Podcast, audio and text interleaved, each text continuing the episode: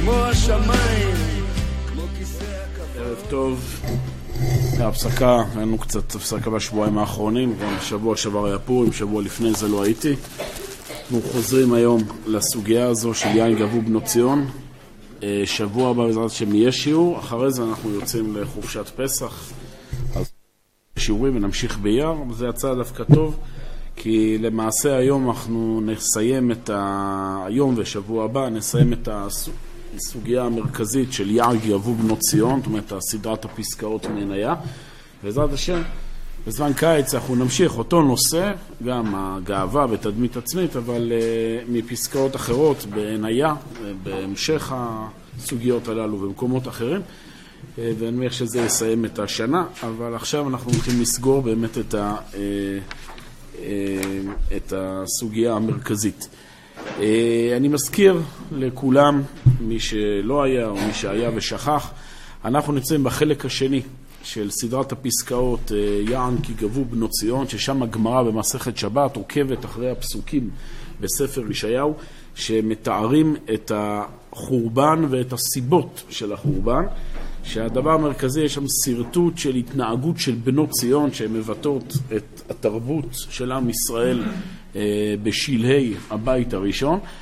שהרעיון המרכזי שחורז את הבעייתיות זה עולם שעסוק בהחצנה ולאט לאט גורם לפירוק של המערכות החברתיות. הדברים מתחילים מגאווה אישית, כן, בנות ציון הולכות בקומה זקופה. הקומה זקופה, שפת הגוף הזו, היא מבטאת תפיסת עולם שלמה, זה לא רק גאווה שטחית של אדם ש...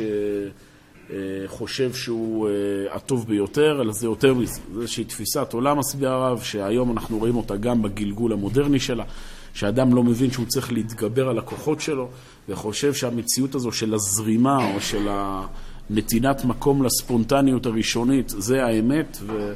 עוד עושה מזה אידיאולוגיה ומשכנע את עצמו, והדבר הזה גורם לאט לאט אה, ליותר מכך, שהאדם מתרוקן מבחינה פנימית, הוא לא הולך להתקדם, הוא לא נפתח אל השלמות האלוהית, הוא הולך ומתנוון בחייו, ואז ממילא, וכאן אנחנו שוברים לשלב הבא, אה, האדם מתחיל להתמכר למבטים חיצוניים, זאת אומרת, מחפש את האושר לא בתוכו פנימה, כי אין לו את הענווה של ההתקדמות והניסיון לגעת באמת, אלא הוא מנסה רק להישאר כל הזמן מבוצר בעמדה הפסיבית שלו, שאין לו מה ללמוד, והוא כבר שלם והוא מושלם. עכשיו הוא צריך לקבל אישורים חברתיים מהסביבה. אמרנו את הפרדוקס פה, שהאדם מתחיל כביכול מגאווה שלא אכפת לו מאף אחד, ובסוף כל החיים שלו הם תלויים בתדמית החברתית. והדבר הזה ראינו הולך ומתפרץ והולך ומתפרס לכל המישורים בחיים עד שהאדם מגיע למצב שהוא מוכן גם להיות במצבים שמכחיכים את עצמו, אדם עושה דברים שהוא לא בכלל מעוניין בהם, העיקר להרוויח עוד כמה שניות של תשומת לב וזה הופך להיות מרכז החיים שלו. דיברנו על ההשלכות שיש לזה גם בתרבות היום, תרבות מאוד מוחצנת שעסוקה כל הזמן, הנושא של צילום ושיתוף בכל המדיה האלקטרונית. כל הזמן הצורך הנואש של אנשים לקבל לייקים, לקבל חיזוקים חיצוניים מאחרים כדי להרגיש תחושה טובה. ואז הגיע השלב השני של הסוגיה שאנחנו כעת עומדים בסופו, שזה העונש, מידה כנגד מידה. העונש האלוהי זה כמובן לא משהו שרירותי, אלא יש כאן תוצאה טבעית. כאשר החברה מתנהלת בצורה כזו, היא הולכת ומתפרקת. כאשר האדם הולך ובונה מציאות חיים חיצונית, אז ממילא העונש האלוהי הוא לשבור את אותה מעטפת דמיונית שהוא בנה לעצמו. הדבר הזה בא לידי ביטוי בכל מיני, ראינו כל מיני זוויות, אבל הרעיון המרכזי הוא שאותו פאר חיצוני, אותה תדמית חיצונית, גופנית של האדם, הולכת ונרכבת. היופי, כן, הרחבנו בזה כמה שיעורים, כל הנושא הזה של היופי החיצוני מעלה פצעים, זאת אומרת, האדם לא יכול כבר להתמכר למציאות החיצונית, כי היא לא קיימת, וזה אמור לעורר אותו לתשובה פנימית. הפעם האחרונה ראינו גם את הנושא שהרב מתח, את הגמרא והרב בעקבותיה, בדרך כלל כל הנושא של היצר המיני. זאת אומרת, כן, תחת פתיגי מחגור עצה, ככה אה, אומר הנביא, מסבירה הגמרא, פתחים שהיו אמורים להביא לידי גילה יהיו מחגורת שק, מסביר הרב, הפתחים מביאים לידי גילה, הכוונה היא המציאות המינית שהייתה אמורה במצב האידיאלי ליצור חיבור של שלמות, מכיוון שגם היא הלכה ונתפסה רק בצד החיצוני שלה, החושני שלה, זה הפך להיות שק, זאת אומרת, הפך להיות משהו חסר חיים, וגם דיברנו על ההשלכות שיש לזה בתרבות היום, של אה, אה, לקחת את היצר הכל כך קדוש הזה, שאמור להעלות את האדם ולגרום לו את העושר והשמחה, להפוך גם אותו, להפוך גם אותו למשהו מאוד נמוך, יצרי, וממילא גם חסר אה, חיים. כעת אנחנו, כמו שאמרנו, נסיים את הדברים. בדף שנמצא לפניכם יש את, פס, את הפסקה ש... השאלה מה חסר לי את הפסקה הזו? פסקה י', נכון? נמצא אצלכם? אה, אצלכם אני רואה, הצילום קצת יצא לא טוב, אני מתנצל. הצילום אצלכם, חסר לו השלוש שורות הראשונות. מי שמסתכל במחשב אמור להיות לדעתי את הקובץ אה, בלי שהשורות חסרות, אבל אני אקרא בעל פה ואנחנו נגיע. כן, אומר, ה, אה, אומר הפסוק, כי תחת יופי, כן, ככה הפסוק בישעיהו אומר, שה... אה, פתיגה מחגורת שק, כי תחת יופי. מה הכוונה? אמר רבא, כן, זה כבר הגמרא במסכת שבת, היינו דאמרי אינשי חלופי שופרה קיבה. כשם שאומרים אנשים, חלופי שופרה, שופרה זה יופי, קיבה זה ריקבון. תחת היופי מופיע ריקבון. ככה אומר לנו הנביא. שבנות ציון, שאמרנו, הם הביטוי למציאות החברתית של עם ישראל, במקום שיראו את יופיים, שזה אמרנו היה חלק מההתהדרות החיצונית והניסיון למצוא חן בעיני הסביבה, אז מופיע כיעור, מופיע כיעור. מסביר הרב, שוב אני קורא את השורות, תקשיבו בעל פה ותכף נגיע אליכם. ההצטיינות היתרה ביתרון מעלה מהרגיל בתכונת היצירה איננה בנויה על פי רוב כדמות שדרה, שדרה עליונה על גבי הערך הבינוני, אשר אם ייהרס היתרון, יישאר במקומו צד התחתון, שבהם בעל היתרון, נראה לי שפה זה כבר יש לכם, נכון? שבהם בעל היתרון שווה למצב של הבינוניות, או שזה עדיין... זה... כן. כי היצור שחונן ביתרון הוא כולו מראשית הווייתו, מראשית יצירתו, רשום בטבע, יש לכולם דפים? לא... אם לא, אז אפשר להסתכל, צילמתי רק 50, נראה לי, אבל יש פה קצת יותר, אז יש פה עוד אה, דפים מסתובבים? אם יש, תעבירו לפה, תנו גם פה, יש, יש פה, טוב. אמ, כי, כי, בסדר, שים את זה פה באמצע. יש פה. טוב. הוא כולו מראשית הווייתו רשום בטבע של יתרון, והצד הבינוני אין לו בו מעמד איתן, וזהו בעצמו הכוח המכריחו להחזיק ביתרונו בכל עוז. ואם על ידי קלקול הנהגתו יעזוב ממנו הצד היתרוני שבו, לא ישוב למצב הבינוניות, כי אם ירד עד קלקול בלתי מצוי. ומצב הרוס, אירוס המכוון לעומת יתרונו, כי הכוח הבלתי רגיל היוצר ופועל בקרבו יעשה את שלו. כשהוא מתנהג על פי דרכו המשתמר לטובה, יפתח בקרבו את הטוב הנשגב. אבל כשהוא נעזב ונשבר, יעשה בעוצם כוחו את הגריות הבלתי מצויה. טוב, בואו נסביר את הדברים ואז נראה איך הדברים אה, שייכים למילים של הגמרא. הרב נותן פה כלל אה, רוחני מאוד מאוד חשוב שהרב חוזר עליו בכמה וכמה מקומות. אה, אנחנו חיים בעולם של מדרגות, כן? העולם הוא לא...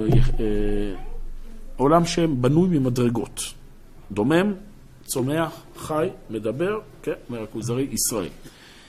אה, המדרגות הללו, צריך לה, להבין אותן במבט, קורא לזה רב מבט אורגני, לא במבט אה, פירודי. זאת אומרת, הדומם זה מדרגת החיים התחתונה ביותר. הצומח, מה ההבדל בין דומם לצומח? בהגדרה פילוסופית? אם אני, אם אני לא טועה, זה תנועה, נכון? לא, אה, לא, חיות זה כבר מדרגת החי, או שהחי זה התנועה, כבר... בשנה שעברה אני זוכר, גם לימדנו וגם הסתבכנו בהבדל הפילוסופי.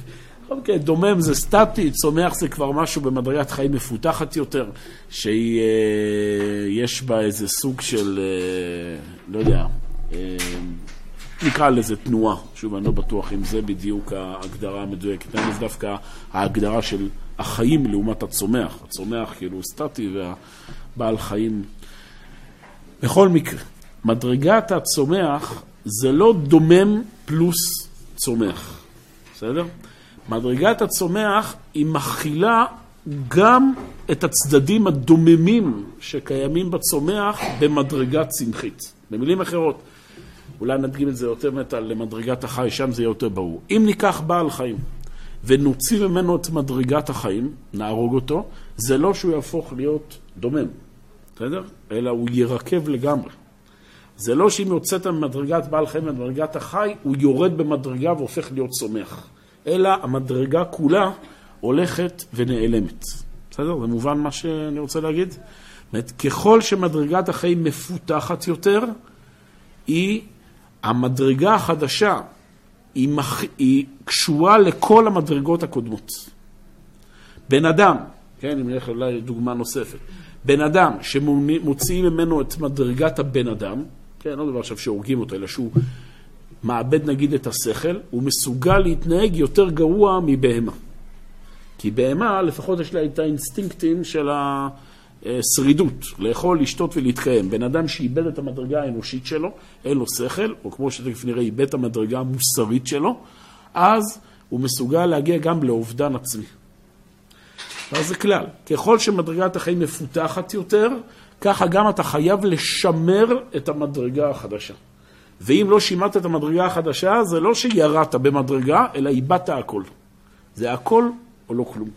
ככה זה עובד במציאות החיים האורגנית. כנ"ל אגב ביחס לעם ישראל. כאשר עם ישראל מתנהג כשם שראוי לעם ישראל, אומרים חז"ל, עולים אשריכם ישראל, כאשר אתם עושים רצונו של מקום, אתם עולים עד כוכבי שמיים. כשאין אתם עושים רצונו של מקום, אתם יורדים עד למדרגת גלליה של בהמה שפלה, כן, כמו שרבן חנן בן זכאי שם בזמן החורבן, כן, רואה את ביתו של נקדימון בן גוריון מלקטת גללים, כן, מלקטת שעורים מגלליה של בהמה, אומר אשריכם ישראל. זאת אומרת, עם ישראל אין מצב סטטי, או שאתה למעלה או שאתה למטה. או שאתה מתנהג כמו ישראל, או שאתה מגיע למצב שמגיע לפחות אפילו מבעלי חיים. ידע שור קונהו, חמור אבוס בעליו, כן, עמי לא ידע, עמי לא התבונן. בסדר, הנקודה הזו היא ברורה. כן, לא? תעשו לי אה, סימני, אה, סימני חיים, כן, אם אני, אפשר לעשות. בסדר. אה, והדברים הם, הם קשורים בהרבה, ואפשר לראות אותם בהרבה אפיונים. אפשר לראות את זה שוב במציאות הפיזיקלית, הביולוגית, הזואולוגית, שהדברים באים לידי ביטוי, אבל בוודאי אפשר לראות את זה גם במציאות המוסרית, המציאות המוסרית. אם ניקח למשל ברמה הציבורית, עם ישראל זה ידוע, זה בא לידי ביטוי בהרבה תופעות, שכאשר הוא מאבד את ה...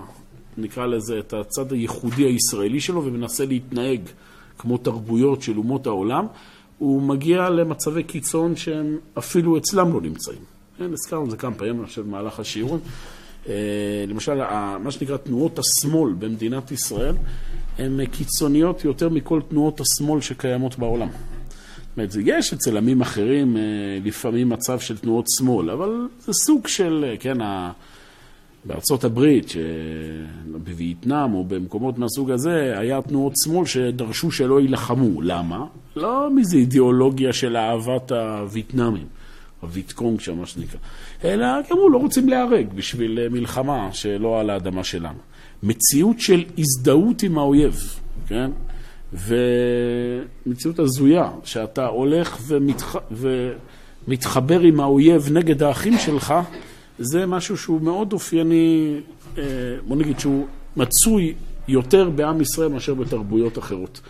כי בעם ישראל הכל קיצוני. אם, מה שנקרא, מאבדים את האמון בקדוש ברוך הוא, מאבדים את האמון בלאומיות, אז הדברים מגיעים גם באופן מאוד מאוד אה, קוטבי באופן הנגדי. אה, זה יכול לבוא לביטוי גם במדרגה האישית, גם במדרגה האישית. כאשר אדם רוכש מדרגה רוחנית חדשה, הוא לא יכול לסגת אחורה. זה צריך לדעת, מה שנקרא מוסיף דעת, מוסיף מחוב. אתה לא יכול להגיד, טוב, תשמע, אני אחרי שמדרגה רוחנית, מקסימום אני אחזור למה שהייתי קודם. לא. אתה נחשפת כבר למדרגה אחרת, בנית באישיות שלך משהו מסוים, ועכשיו, אם אתה תחזור אחורה, זה יפרק אותך לגמרי. שמעתי פעם שיעור אה, יפה של הרב אלי בזק, הוא אמר, הוא אומר, אומר, ישיבה, הוא אומר, ישיבה, מדרשה, הוא אומר, זה נראה מקום מאוד נחמד, נכון? כאילו אתה מגיע, שומע, אומר, ישיבה זה מקום מאוד מסוכן. ברגע שנכנסת לישיבה או למדרשה, ואתה, מה שנקרא, קלטת את הדברים, אין דרך חזרה. ברגע שבן אדם נחשף לעולם הזה ומתחבר, עכשיו הוא כבר לא יכול, אה, טוב, נו, אז שמעתי, לא, אני משוכח מה שאמרו לי בשנים האחרונות וחוזר לחיות מה שהייתי קודם. לא, זה כבר נמצא אצלך בלב, וזה הורס אותך מבפנים. ואז בן אדם, אם הוא מתעקש להשתחרר, אז הוא כבר יוצר נוגדנים, מה שנקרא שנה ופירש, כן? שזה יוצר אה, מציאות נפשית מאוד, אה, מאוד לא פשוטה. כן, סופר שפעם בא לחפץ חיים, רבי ישראל הכהן מרדין, מגדולי ישראל של הדור הקודם, אז בא אליו איזה תלמיד ששנה ופירש. אז הוא אמר לו, הוא היה מבוגר כבר אותו תלמיד, אמר לחפץ חיים, תדע לך שאתה הרסת לי לא רק את העולם הבא, אלא גם את העולם הזה. אומר, כל פעם שהייתי מדליק סיגריה בשבת, או כל פעם שזה ראיתי את הדמות שלך מול עיניי והוצאת לי את כל ההנאה מה... מהחטא, מה שנקרא. אה, בסדר, אז זה דוגמה לזה.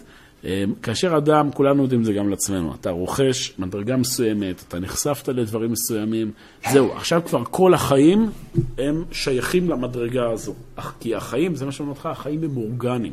החיים זה יחידה אחת, אי אפשר ליצור מידור בנפש. מכאן אני מתנהג כמו בהמה, מכאן אני מתנהג כמו בן אדם. לא.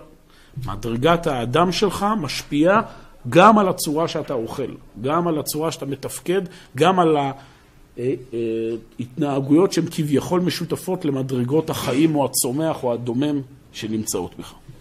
יודע? אז הדבר הזה, עכשיו נשליך את זה אלינו, אני קורא שוב. זה משפטים שאין לכם.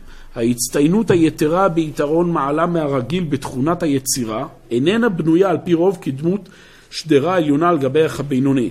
זאת אומרת, המדרגות במציאות זה לא קוביות, שאתה שם מדרגה על גבי מדרגה. צומח זה על גבי דומם, חי זה על גבי צומח, בן אדם על גבי חי וישראל על גבי מדבר. לא.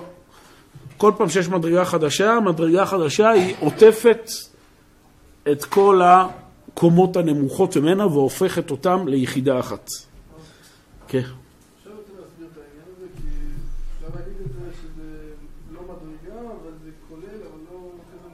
אני אומר שוב, במציאות הטבעית, הדוגמה שהבאתי לך מבעל חיים, שאם אתה הורג בעל חיים, הוא לא הופך להיות צמח, אלא, נכון, הגוף שלו אה, אה, נרקב והוא בעצם מתמסמס לו. ו... למה? לכאורה, אם אתה רוצה מדרגת חיים, נו, שיש לו היסודות הצמחיים שבו, שיישארו צמחיים. למה זה לא קורה? כי גם הצד הצמחי שבו הוא כבר מחובר עם מדרגת החי. בסדר? יש לזה משמעות מאוד רוחנית, הדבר הזה. אמרנו, המשמעות הרוחנית הגדולה שיש לעיקרון הזה, ולכן הרב חוזר זה בכמה מקומות, שאם דיברנו למשל על מדרגת האדם, האדם חייב להכיל את המדרגה האנושית שלו בכל רבדי החיים שלו. כל רובדי החיים שלו. אם בן אדם לא יכול לבוא, וזו התפיסה שהרמב"ם יוצא נגדה בתחילת שמונה פרקים בספר, כן? שכביכול אמרו הפילוסופים, יש לאדם נפש אה, בהמית ויש לאדם נפש אנושית. כשאני אוכל, אני מתנהג כמו בהמה. כשאני עכשיו הוגה במושכלות, אני נהיה בן אדם. זה, זה יכול להיות גם ב... אדם אומר, שמע, כשאני נמצא בעבודה, אני מתנהג כמו בהמה, אני דורס, אני רומס וזה. אני מגיע הביתה, אני אני בסדר, בן אדם טוב, אני עם אשתי והילדים, אני נחמד. זה לא עובד ככה. אתה... כל שנייה שאתה עושה בחיים שלך, היא קשורה לכל החיים שלך. וגם מה שעשית בחדרי חדרים, זה יבוא לידי ביטוי. גם כשתבוא הביתה, כעסת בעבודה, אתה תראה שגם תבוא הביתה, עם הזמן אתה גם תהיה כעסן וכו'. כמובן, הדברים כעיקרון רוחני, יש בחיים הרבה גווני ביניים, שבן אדם מסוגל להתנהל במצויות שונות. אבל באופן עקרוני, החיים כולם זה יחידה אחת. וממילא המטרה היא כל הזמן, היא לאחד, כן, מה שאומר כל מה שמוביל הרמב"ם שם בשמונה פרקים. המטרה היא כל מעשיך לשם שמיים, שכל שנייה שאתה עושה בחייך, הכל קשור אל המטרה האחת. למטרה האחת. אז מה אדם בעצם צריך להחליט? אדם צריך להפנים שכל דבר שהוא עושה חייב לבוא מתוך המדרגה האנושית, במקרה שהוא יהודי, היהודית שבו. ביהדות אין דבר כזה שהוא מופקע. טוב, זה כבר לא קשור לדת, זה רק... אה, זה מדרגה אנושית. לא. גם כשאדם נמצא בשירותים, גם כשאדם קושר נעליים, הוא מופיע את המדרגה היהודית שבו. בסדר? זה הרעיון. לכן אומר הרב, אמ, אז אי אפשר להגיד שהמדרגה הגבוהה היא בנויה, כן, על, אה, על המדרגה השנייה אה, רק במציאות חיצונית, אשר אם ייהרס היתרון, יישאר במקומו הצד התחתון. כן? תדע לך, לא. אתה פתחת פה משהו חדש, הכל משתנה, הכל משתדרג באופן מהותי. שבהם, כן, אשר מי ייהרס היתרון, יישאר במקומו הצד התחתון, שבהם בעל היתרון שווה למצב של הבינוניות. לא. כי אנחנו רואים את זה גם על החיים שלנו, נכון? שאנחנו, למשל, אומרים לנו חז"ל, שאם אדם עשיר, נכון, ירד מנכסיו, אז לפחות על פי דעה אחת בגמרא, צריך לתת לו סוס לרכב לפניו, זאת אומרת, להשאיר אותו באותה רמת חיים שהיה מורגל בה. לכאורה מה? מה קרה? שהוא אמר, לא כולנו חיים ככה.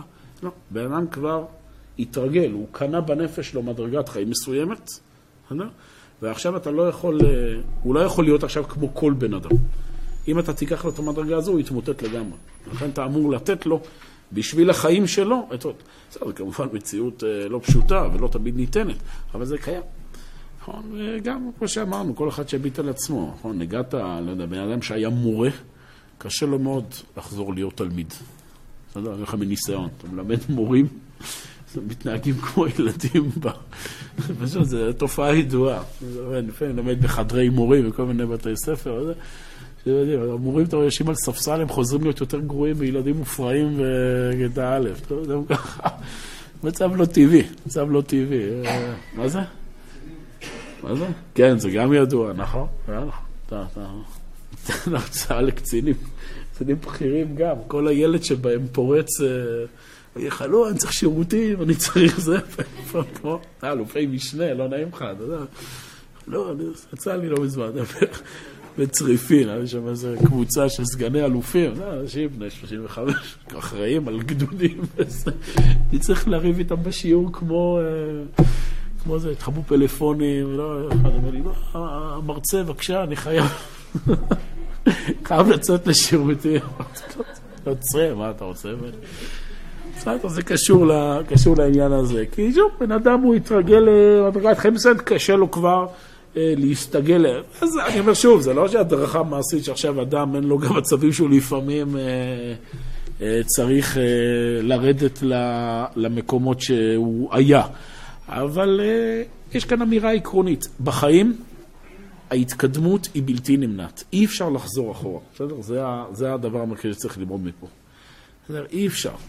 יש לך, אם אין אדם משתדל לעלות מעלה-מעלה, אומר הגאון מווינה, על כורחו ירד מטה-מטה.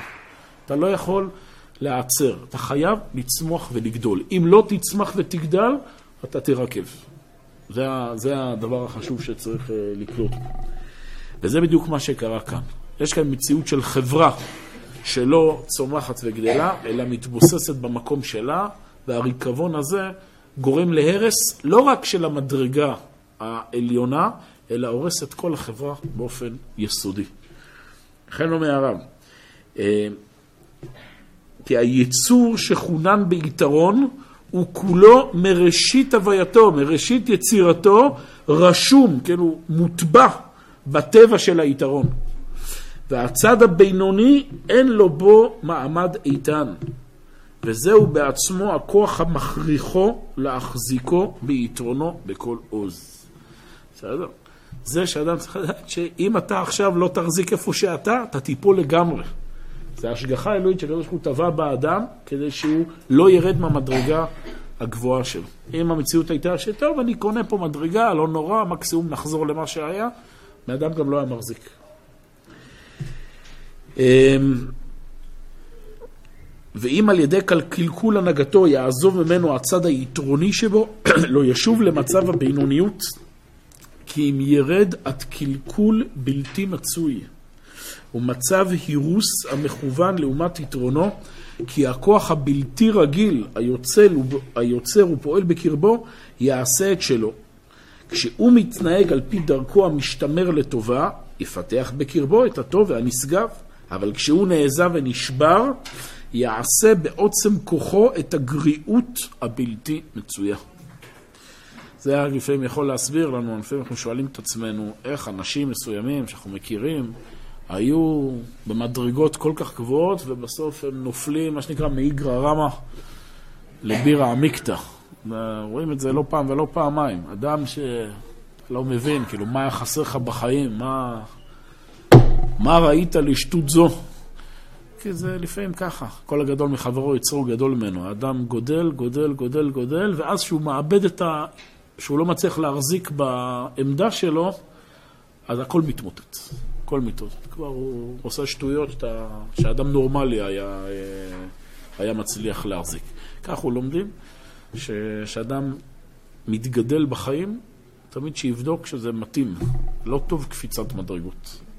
לא טוב שאדם רוצה להיות במקום שהוא עוד לא אמור להיות, אבל הוא רק רואה את ההישג מול עיניו. בן אדם, עדיף תישאר במדרגה שלך, ולא תעלה למשהו שאחרי זה זה יפיל אותך לא רק מהמדרגה החדשה, אלא גם מאיפה, מאיפה שהיית, וזה דברים של יום-יום. בעבודה, במשפחה, אנשים לוקחים תפקידים מסוימים, מציבים יעדים מסוימים שלא מותאמים לכוחות שלהם, ואז עוד פעם, לא רק שהם לא הגיעו למדרגה הזו, הם מאבדים היום את כל מה שהיה להם קודם. חבל, חבל. אמ, לכן אומר הרב, היתרון של היופי המתגלה בתכונת הגוף והמחובר הרבה גם כן לתכונת הנפש, כן, כל הזמן דיברנו על היופי של בנות ציון, היה שם איזה טיפוח מוגזם. כן, של היופי, לא במקום הנכון, לא, ב, לא בצד הראוי, שכל כולו היה לפיתוי ולהחצנה. היופי הזה שמה שנקרא פגע במדרגה שהיו אמורים להיות בה, אז שהתהפך לרועץ על ידי התזנות, כן, לשון זנות חיצונית, העלולה לחול עליו ולהידבק בו, תהפך תכונה זו עצמה וכל כוחותיה, אפילו הגופניים, להכשיר את הכיעור היותר מגועל במצב הבשרי. כמו שמחולל את הכיעור הנשמתי הפנימי באופן בלתי מצוי ורגיל. חלופי שופרי קיבה. כן? הדבר הזה, ההתייפות החיצונית, כמו שאמרנו, זה ניסיון להקצין דברים שלא אמורים להיות מוקצנים, גרם להרס גם של המדרגות הקודמות. אמרתי, אפשר להשליך את זה גם בהבנה הפשוטה, כן, ש... וכמו שלפעמים רואים את זה, האדם שהוא מתהדר יותר מדי בלבושו, זה לא אתה אומר, טוב, הוא אדם רגיל פלוס, אלא הוא מאבד אפילו את האדם ש... שלבוש בצורה מכובדת ובינונית, נראה בהרבה יותר טוב ממנו, כי הוא כבר הפך להיות מה שנקרא אה, מגוחך מה... מההחצנת יתר שלו.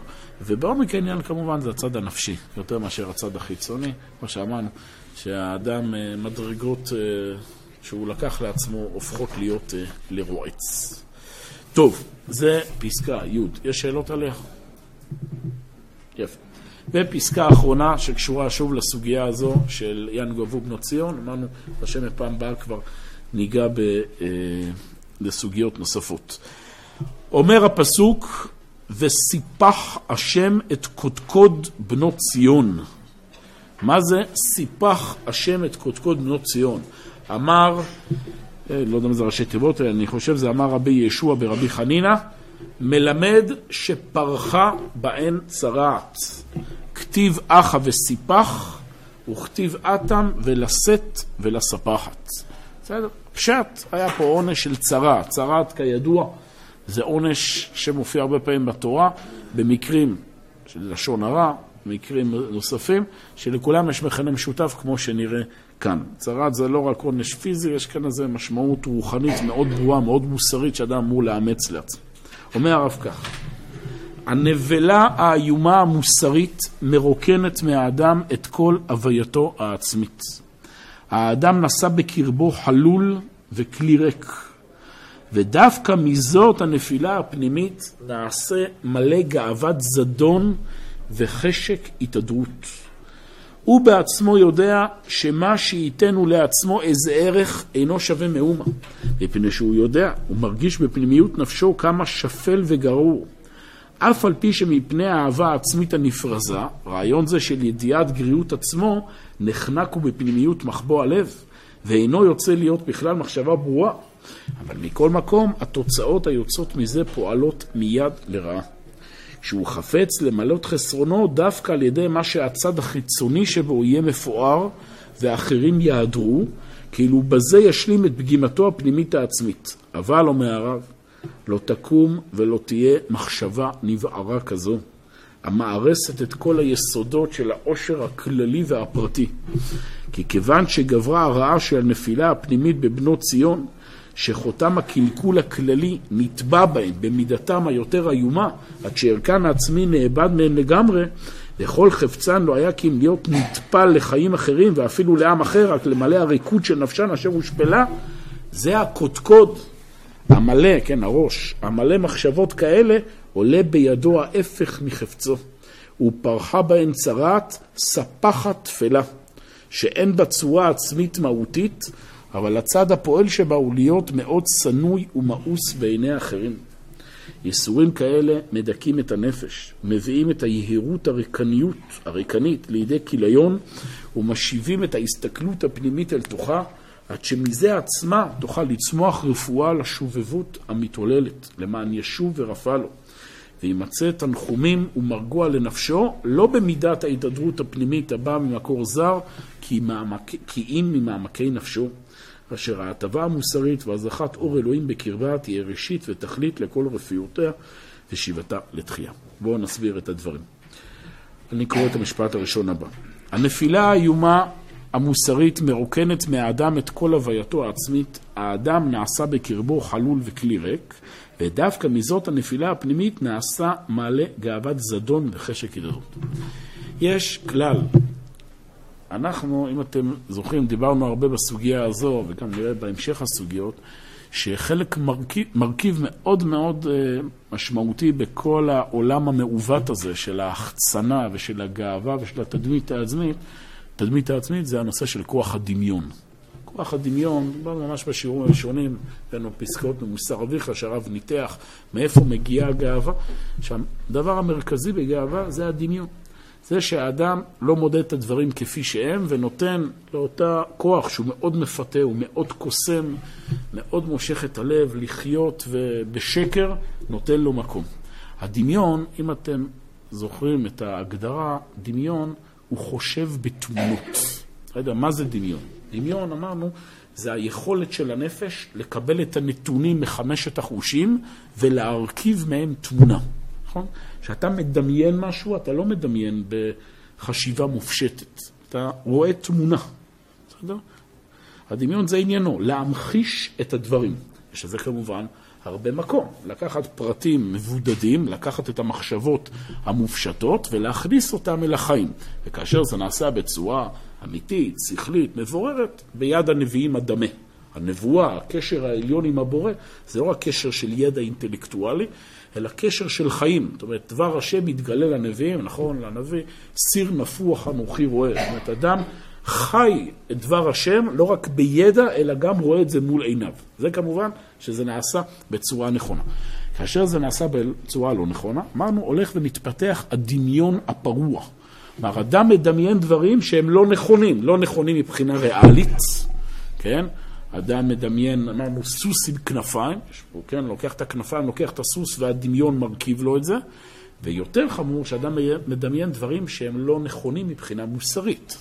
בסדר? אדם מדמיין, הנה אני עכשיו לא גונב מהשני. הנה אני הכי עשיר וכולם אה, משתחווים לי. כולם עכשיו, אני במוקד העניינים. זאת אומרת, אדם גם, והדמיון הזה הוא מושך את האדם. ועם הזמן, אדם מתרגל לחיות בדמיון הזה, וגם הרצון שלו נמשך לשם. כן, מה זה, כולם צריכים להסתכל עליי, איך זה שזה לא קורה? וזה מפתח את התסכול וכל מה שראינו עליו. טוב. הנקודה המרכזית הוא שהדמיון, בגלל שהוא חושב בתמונות, הדמיון הוא מאוד מאוד חד-מימדי. בדמיון לא יכול להכיל מורכבות. אדם גס, אדם חומרי, הוא לא מסוגל להכיל מורכבות. אם נביא שוב את הדוגמה שאנחנו תמיד אוהבים להגיד, כדי לא להרגיש מאוימים, אנחנו מביאים את זה, דוגמה ביחס לילדים. ילדים שאין ביטוי לגיצורים אה, לא מפותחים, אה, שאצלם כוח הדמיון הוא חזק מאוד, השכל, השליטה העצמית חלשה אצלם, זקוקים להורים ש, שיחשבו במקומם, אבל הדמיון, שוב, העולם ההזוי הוא, החוויה היא מאוד מאוד חזקה אצלם.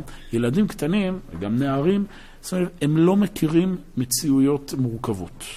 זה או שחור או לבן. ככה זה עובד בחיים. בסדר? או שאני ילד טוב, או שאני ילד רע. בסדר? ככה זה עובד. או שזה מישהו שמחבקים ואוהבים אותו, או זה מישהו שבוכים ממנו. אין באמצע. זה מאוד מאוד מאפיין אה, אנשים אה, גסים, שקשה להם להכיל מורכבות ביחס לאחרים. הם מחלקים את החיים ל... לנו אתה ולצרינו. יש כאלה אנשים שזה העולם בנוי. אתה איתי או נגדי. אין, אה, אין באמצע. אבל זה יותר שמשליכים את זה כלפי, אדם משליך את זה כלפי עצמו. או שאני מלך העולם, או שאני כלום. כן, הסקאלה הזו של המעברים החדים האלה בין תחושת היי, תחושת עושר, ואיזה יופי, כל הדמיון פרוע, הנה כולם, לבין מעבר שיכול להיות תוך כמה שניות, לתחושת דיכאון ואפסות, ואני לא שווה כלום, מאוד מאוד מאפיין את האדם שחי בדמיון. אדם שחי מתוך שכל, מתוך עולם רוחני, הוא מסוגל להבין שיש מציאות מורכבת. אני מצד אחד מתקדם בהרבה תחומים, ויש תחומים מסוימים שאני עדיין לא בסדר בהם, ואני צריך ללכת ולשפר אותם. זה יכולת של בגרות. האדם שאנחנו מדברים עליו פה, התרבות שאנחנו מנתחים אותה פה, היא תרבות דמיונית. בתרבות הזו אמרנו, אדם בנה לעצמו עכשיו תדמית שהוא, הוא, הוא. כולם, כל החיים צריכים להיות סביבו. כאשר זה לא קורה, הוא לא מסוגל עכשיו להכיל את המציאות כפי שהיא. ממילא הוא נכנס עכשיו לקריסת מערכות טוטאלית. בסדר, זה הרעיון שהרב רוצה להגיד פה בפסקה. אני קורא שוב. הנבלה האיומה והמוסרית מרוקנת מהאדם את כל הווייתו העצמית. האדם נשא בקרבו חלול וכלי ריק. אמרנו, אדם שחי חיים שלא מנסים לברר את המשמעות הפנימית ורק תלוי כל הזמן במבטים חיצוניים, באיזה שלב אדם נהיה חלול. כמה בן אדם יכול לשחק את המשחק הזה עם הדמיון שכולם מסתכלים עליו וכולי? בסוף אדם מגיע למשברים בלתי נמנעים בחייו. ואז, דווקא מזאת הנפילה הפנימית נעשה מעלה גאוות זדון וחשק התהדרות. האדם לא מסוגל עכשיו להתמודד עם המציאות הזו.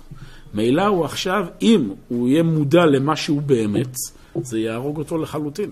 הוא חייב עכשיו עוד יותר להגביר את חשק ההתהדרות, עוד יותר לבנות פה עולם דמיוני, כדי להחזיק מעמד ולא לקרוס. הוא בעצמו יודע שמה שייתנו לעצמו איזה ערך אינו שווה מאומה, מפני שהוא יודע ומרגיש בפנימיות נפשו כמה שפל וגרור. אבל אף על פי שמפני האהבה העצמית הנפרזה, רעיון זה של ידיעת גריעות עצמו נחנק ובפנימיות מחבוא הלב, ואינו יוצא להיות בכלל מחשבה ברורה. אמרנו, אדם מדחיק את זה, כי זה יהרוג אותו. מכל מקום, התוצאות היוצאות מזה פועלות מיד לרעה. איך? שהוא חפץ למלות חסרונו דווקא על ידי מה שהצד החיצוני שבו יהיה מפואר ואחרים יעדרו, כאילו בזה ישלים את פגימתו הפנימית העצמית. דיברנו על זה במהלך השיעורים. זה תהליך של הרס, כן, כרוניקה של הרס ידוע מראש. אדם נכנס פה ללופ שהוא כבר לא מסוגל בלי הסם הזה. ומילא הוא חייב עוד יותר להגביר את זה, עוד ועוד ועוד. אבל שוב, הדגש פה זה חוסר היכולת הזו להכיל את המורכבות. והדבר הזה, אגב, קשור בכלל, גם למבט רוחני, שאדם אה, מביט על המציאות. אנחנו לומדים הרבה פעמים אה, בחז"ל או בדברים של ראשונים ואחרונים, אה, חז"ל דיברו הרבה פעמים במשפטים מאוד מאוד חד-ממדיים, כי המטרה שלהם הייתה להדגיש דברים במציאות. העולם הרוחני הרבה פעמים הוא מדבר במשפטים חריפים, כן? למשל שרש"י מתאר את הדמות של לבן הארמי או של עשיו, שימו לב, הוא, הוא הופך אותם לרעים בכל צד, כן? גם כשהוא חיבק את יעקב, הוא בעצם, כן, זה על פי המדרשים כמובן, הוא רק אה, ניסה לנשוך אותו בצוואר. גם כשהוא אה, בא לכבד את אבא שלו, הוא בעצם תכנן וזה וזה. אומרים, מה, אתם לא מבינים שיש מורכבות? לא. חז"ל אה, ידעו את המורכבות, אבל חז"ל באו לתת לך כיוון רוחני. וכיוון רוחני אתה צריך להבין שמה שעשו מייצג במציאות זה השלילה. מה שלבן מייצג במציאות זה השלילה, ולכן כל המדרשים מייחסים לו, לא משנה עכשיו מה היה בדיוק במציאות, מייחסים לו דמות שחורה משחור. זה נכון. אבל אדם צריך עם הזמן לפתח את ההבנה שמתוך העקרונות הגדולים הללו של חז"ל, מתוך העקרונות הגדולים הללו של גדולי ישראל, איך מורידים את הדברים לתוך המציאות המורכבת. למשל, יש לנו המון המון מדרשים ופסוקים שמדברים כמה עם ישראל טוב וכמה הגויים רעים, נכון? אתם קרויים אדם, ואין עובדי אה, הכוכבים קרויים אדם. ונפלאנו אני ועמך וכולי וכולי. זה הבנה רוחנית, שחז"ל רוצים להדגיש את התפקיד הייחודי שיש לעם ישראל, כלב שבאיברים, כאותה מציאות שהיא זו שנותנת אה, את הערך לכל העולם כולו, ולכן כאן חשוב לשמור על הפרדה. זה לא סותר שאפשר לפגוש אדם לא יהודי שהוא מאוד נחמד וחיובי, בסדר? כאשר אדם הוא חי שוב בעולם הדמיון והוא לא פיתח את המורכבות, אז הוא למד את הדברים האלה, ואז כשהוא נפגש עם אה, מציאות שונה, אז אחת מהשניים, או שהוא, כמו שפה, מדחיק את הדברים ומנסה לעוות את המציאות, או מה שבדרך כלל קורה, שאומר, אה, אם זה ככה, אז כנראה עבדו עליי. זאת אומרת, כל העולם התורני דיבר בסטיגמות וזה, מה פתאום, יש כאלה. לא, אדוני, לא חידשת, לא חשבנו שכל אה, גוי שאתה רואה בעולם הוא רק חושב, איך אני הולך לנצר אותו, את היהודי הזה, ולמצות את דמו. לא, לא זה הכוונה, בסדר? אה, יש כאן אמירה רוחנית עקרונית, שעכשיו צריך להבדיל בינה לבין עכשיו הדמות הפרסונלית שאתה נפגש איתה. וכן על זה הדרך גם במציאות רוחנית מורכבת בתוך עם ישראל. זה שלפעמים אנחנו גם מוצאים מדרשים וכולי שמדברים באופן, אה, או גדולי ישראל, שמבטאים באופן מאוד חריף אה, ביחס לאנשים שאינם שומרים תורה ומצוות. לא נכנס עוד בלי הרב קוק, שזה בכלל מבין שהמצ... אה, שמדבר שהמציאות כיום היא מורכבת, אבל אני אומר אפילו לא לפי כתבי הרב. גם צריך להבדיל עכשיו בין האמירה העקרונית שרוצים להזהיר פה מפני תופעות שליליות תרבותיות, לבין זה שיכול להיות עכשיו אדם מאוד נחמד. בסדר, תמיד אומרים, מה, אבל יש לי שכן שהוא כזה, יש לי חבר שהוא כזה. בסדר, לא זה, לא זה הנקודה. כנ"ל גם ביחס אפילו לדמויות תורניות. זה נכון שאומרים חז"ל, אם דומה עליך הרב למלאך השם צבאות, למה תורה מפיו? ואם לאו, אל תלמד תורה מפיו. וכולכם מבינים שיש כאן אמירה עקרונית. צריכים להגיד שהדמות שמלמדת תורה, ככל שהיא יותר מוסרית ויותר ערכית, ככה גם התורה שלה היא תורה יותר נכונה. אבל ודאי שיש גם מצבי ביניים. מצב ביניים, שאותו אדם שמלמד תורה, אז הוא לא עכשיו שלם בכל דבר. עכשיו, לא, אם זה ככה, אז הוא יותר, אני לא לומד ממנו. אם זה ככה, זה לא...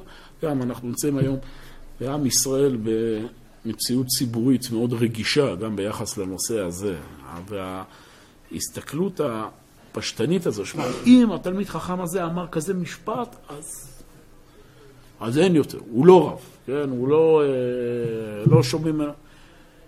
יכול להיות דבר כזה שיש פה תלמיד חכם גדול, שלומדים ממנו תורה וכולי, והוא אמר משפט מסוים שאנחנו לא חושבים שהוא נכון, וגם תלמידי החכמים שלנו לא חושבים שהוא נכון, וזה לא סותר שהוא תלמיד חכם גדול, ובנושא הזה יש מחלוקת, בסדר?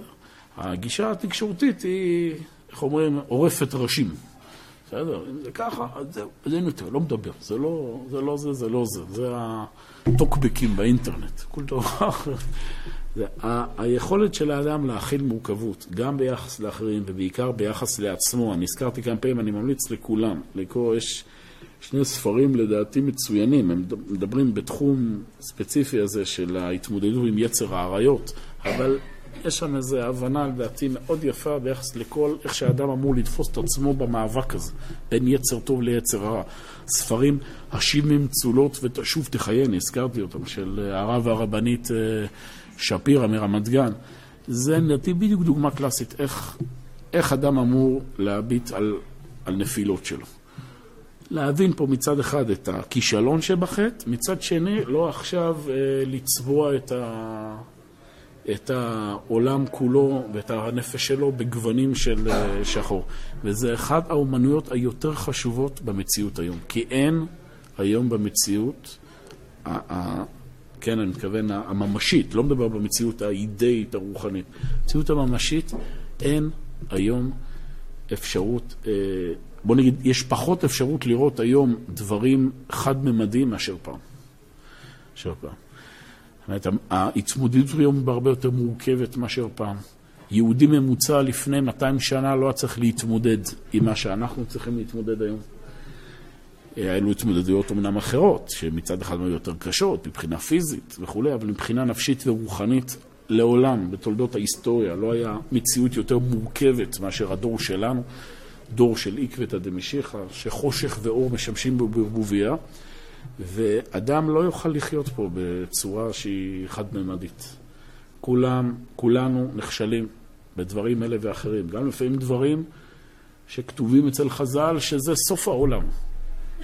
רגע, מה שחז"ל אמרו זה סוף העולם, הם התכוונו לתת פה איזו נקודה מאוד חשובה שתהדהד לדורות, שהדבר הזה זה נושא שמאוד מאוד חשוב לשמור עליו. גם כשבן אדם עכשיו לא עמד בנקודה הזו, זה לא עכשיו נכנס לייאוש, לא זו הייתה כוונת חז"ל, ממש לא. ואני אומר, גם ביחס למציאות הציבורית במדינת ישראל, ליחס ל... גם ביחס למציאות תוך המשפחה, גם היום אנחנו כולנו חיים במשפחות שהן מורכבות. אתה יכול להיות בן אה, להורים שמצד אחד הם, אה, הם אה, לא שומרי תורה ומצוות, מצד שני הם הורים נפלאים, והם גידלו אותך. יש לך אחים ואחיות, או משפחה, או חברים, ש... ואז אתה אומר, אז אני לומד תורה, מה זאת אומרת? אבל בסדר, אתה לומד תורה עקרונות, והחוכמה עכשיו, מתוך העקרונות האלה, לדעת גם איך הם מופיעים במציאות המאוד מאוד מורכבת של היום. זה היכולת להשתמש בשכל ולא בדמיון.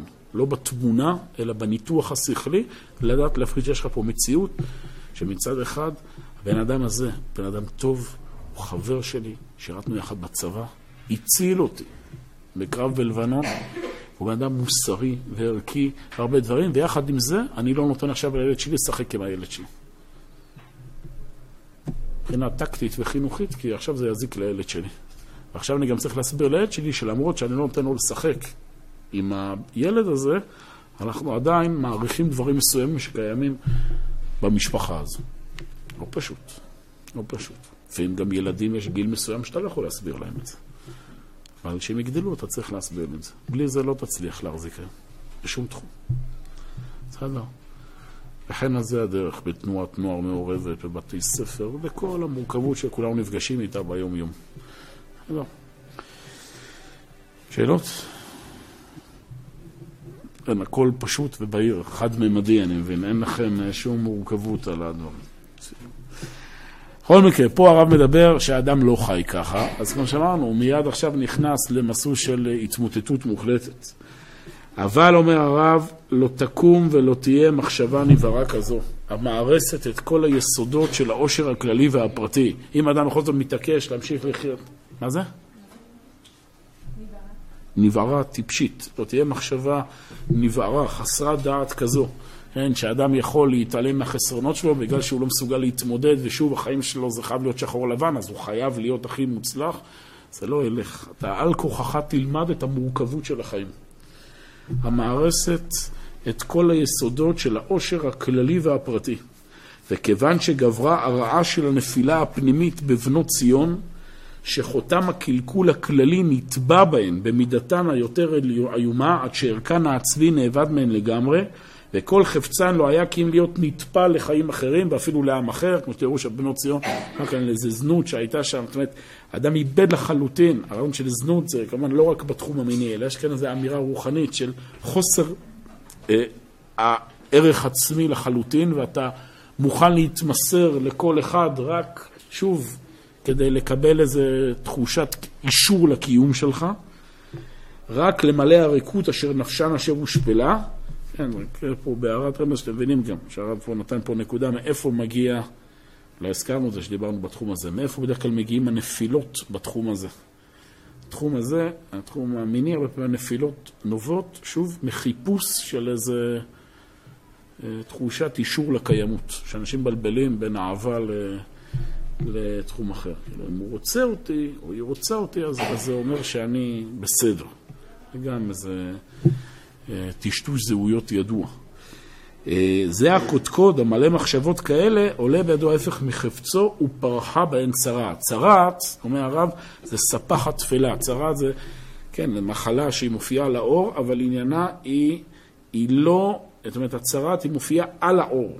בסדר? זה משהו שהוא נספח, נספח לאדם, שאין בה צורה עצמית מהותית, אלא, אבל הצד הפועל שבה הוא להיות מאוד צנוי ומאוס בעיני אחרים. זאת אומרת, הצהרת היא מתייחדת שזה עונש שהוא אה, מבטא כאשר האדם הוא נספח אל אחרים, זאת אומרת, הוא מוצא את עושרו בדברים שליליים ביחס לאחרים, כמו לשון הרע, כן? גם אדם מפטפט ביצרו. אז הצהרת היא גורמת בדיוק תפוך. האדם צריך עכשיו להתרחק, בדד ישב מחוץ למחנה. יסורים כאלה מדכאים את הנפש ומביאים את היהירות הריקנית לידי כיליון ומשיבים את ההסתכלות הפנימית אל תוכה. זה כל המטרה של האיסורים האלה. זה לא כמובן לעונש לשם העונש, אלא המטרה היא, שוב, אדם שנתקע לאט לאט, זה לא חייב להיות דווקא צרעת במשמעות התנ"כית שלה, אלא זה שהאדם נתקל שוב ושוב בקשיים של החיים, במשברים, בנפילות, בכישלונות, הדבר הזה אמור ליצור אצלו התעוררות פנימית וחשיבה מחודשת על הכיוון שהוא מוביל את חייו. אמ, ומשיבים את ההסתכלות הפנימית אל תוכה, עד שמזה עצמה תוכל לצמוח רפואה לשובבות המתעוללת, למען ישוב ורפא לו, וימצא תנחומים ומרגוע לנפשו, לא במידת ההתהדרות הפנימית. זה בעצם סיכום של הסוגיה. מה הרפואה של הכל? להתחיל להתרגל בצורה איטית, חכמה, איך אדם מוצא את סיפוקו ואושרו לא במציאות החיצונית, לא באישור החברתי, לא בהנאות אה, אה, שעוד פעם, שהן קשורות לצדדים הגופניים והחושניים, אלא בתוך העולם הפנימי. יכולת של אדם לעשות דברים ולשמוח מצד מה שהם, בלי ההישג, בלי הציון, בלי תחושת ה... ההישג החיצוני, בלי שאחרים יודעים על זה, לעשות דברים בסתר, כל הדברים האלה בונים באישיות, כמו שדיברנו במהלך כל השיעורים, את היכולת לשמוח במה שאתה, איפה שאתה, לא בהישג החיצוני. והדברים האלה, לא יודע שוב אם הזכרתי את זה במהלך השיעורים, זה דברים שנבנים בצורה איטית. אומרים חז"ל, כל המתרפא מדברי תורה, אם אני לא טועה, ההמשך זה, אה, אולי אני טועה בניסוח, אבל לא, אין, אין, ב, אין בו כוח לעמוד בעת צרה, משהו כזה. כל המתרפא מדברי תורה, אין בו כוח לעמוד בעת צרה. מסביר הרב, גם בהסבר על המדרש הזה, יש הרבה אנשים שביום יום הם לא עובדים עם הקדוש ברוך הוא. ברגע שמגיעה צרה, אז נזכרים להתפלל. כמובן, זה גם יפה, אבל אומרת הגמרא, זה לא יכול לעבוד כל כך.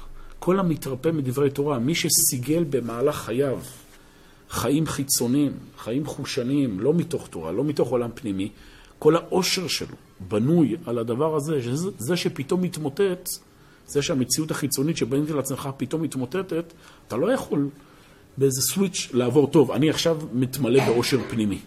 כל תבניות החשיבה והנפש שלך היו בנויות אחרת כבר במשך 40 שנה. צריך לעבור תהליך מדורג עד שבן אדם מגיע למצב שהוא מוצא את אושרו הפנימי. וזה משהו שצריך להתאמן עליו. להתאמן עליו. כשאדם מגיע לאיזה הישג מסוים בחיים, להיזהר, כלומר, לשמוח בהישג, לא לתלות את האושר בזה, כי זה יכול ככה להתהפך. בסדר, אני אומנם צעיר, יש פה אנשים מבוגרים ממני, אבל גם בגילי הלא מופלג, אני יכול להגיד לכם מניסיון קצת אישי, תמיד, תמיד להישאר אחוזים בצד הפנימי. המציאות החיצונית היא מאוד מאוד שברירית, מאוד מאוד שברירית. כמה שבן אדם, לא משנה באיזה תחום, בתחום הזוגי, שאדם מגיע למצב, אהבת חייו, בתחום המקצועי, הגעת להישג, בתחום החברתי, הסיפוק האישי, הכל, כל הדברים האלה זה נפלאים, צריך ליהנות מהם, צריך להודות לקדוש ברוך עליהם, אבל לא לתלות את האושר בזה. כי זה יכול ככה להיעלם. בעולם הפנימי? שתמיד לזכור, אמנם הגעתי פה להישג גדול, אבל מה שחשוב זה הקשר עם ריבונו של עולם, ולכן אם ההישג הזה למשל הוא סותר משהו ערכי, לא להתפתות עכשיו להישג אה, קצר הטווח. ההישג הזה, לא ברור כמה הוא יחזיק. וגם אני אומר, מבחינת העושר, אדם, כמו שאמרנו, אדם מגיע עכשיו, ל, כן, לדוגמה בתחום התורני, הגיע לסיום של איזה ספר.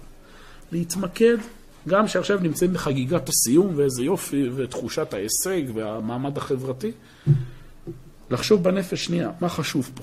מה חשוב פה? ולהמעיט בשמחת ההישג, ויותר אה, להתרכז בשמחת התהליך. ואני אומר, גם בתחומים, גם בתחומים אחרים. גם סיים, אמרנו, ארבע שנות לימוד, קיבל תואר, ועכשיו לעשות חגיגה של חודש סביבה הזה. חגגנו, שמחנו, יופי, כל הכבוד. להתמקד גם בחגיגה, מה בניתי פה. בניתי פה משהו אמיתי, נכון, מקצוע, שאני חושב שיכול להועיל. זה בכל ה... אומר שוב, מי שכל החיים שלו לא בנויים ככה, שלא יחשוב שברגע שהם יתמוטטו, אז אוטומטית הוא, כן, הוא עכשיו, זהו, לא מעניין אותו כלום, הוא רק, לא נורא, אמנם עבד לי כל הכסף, אבל הכל מהשם, מה הכל מהשם? אתה 40 שנה, זה כל החיים שלך, על זה חלמת, על זה רמסת אנשים, על זה הרסת, הקרבת את המשפחה, כל זה, נו, אז קיבלת בסוף את המשכורת של ה-25-50 אלף שלך בחודש, נו, ועכשיו שפיטרו אותך מהעבודה, אז אתה חושב שאתה יכול לחזור ככה בצ'יק לכל מה שרמסת בדרך? תמיד יש תשובה, אבל uh, התשובה היא לא קורית בבת אחת.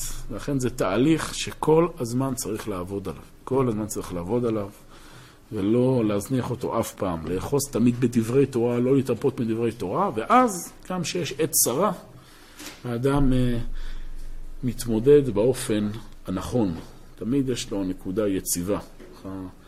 יש גמרא, שאומרת שפעם אחת הרבן גמליאל הלך על חוף הים, זה משל, לא יודע אם זה היה באמת, ראה ספינה שהיה עליה רבי עקיבא, ואותה ספינה נטרפה בים, חשב שרבי עקיבא טבע, ואז הוא ראה שרבי עקיבא מגיע שהוא על איזה פיסת עץ, כן, הוא מצליח, שרד, שאל אותו אה, רבן גמליאל, מי העלך? כאילו, איך ניצלת? אמר לו רבי עקיבא, כל גל וגל שהיה מגיע, נענעתי לו בראשי. בסדר? מסבירים מפרשים.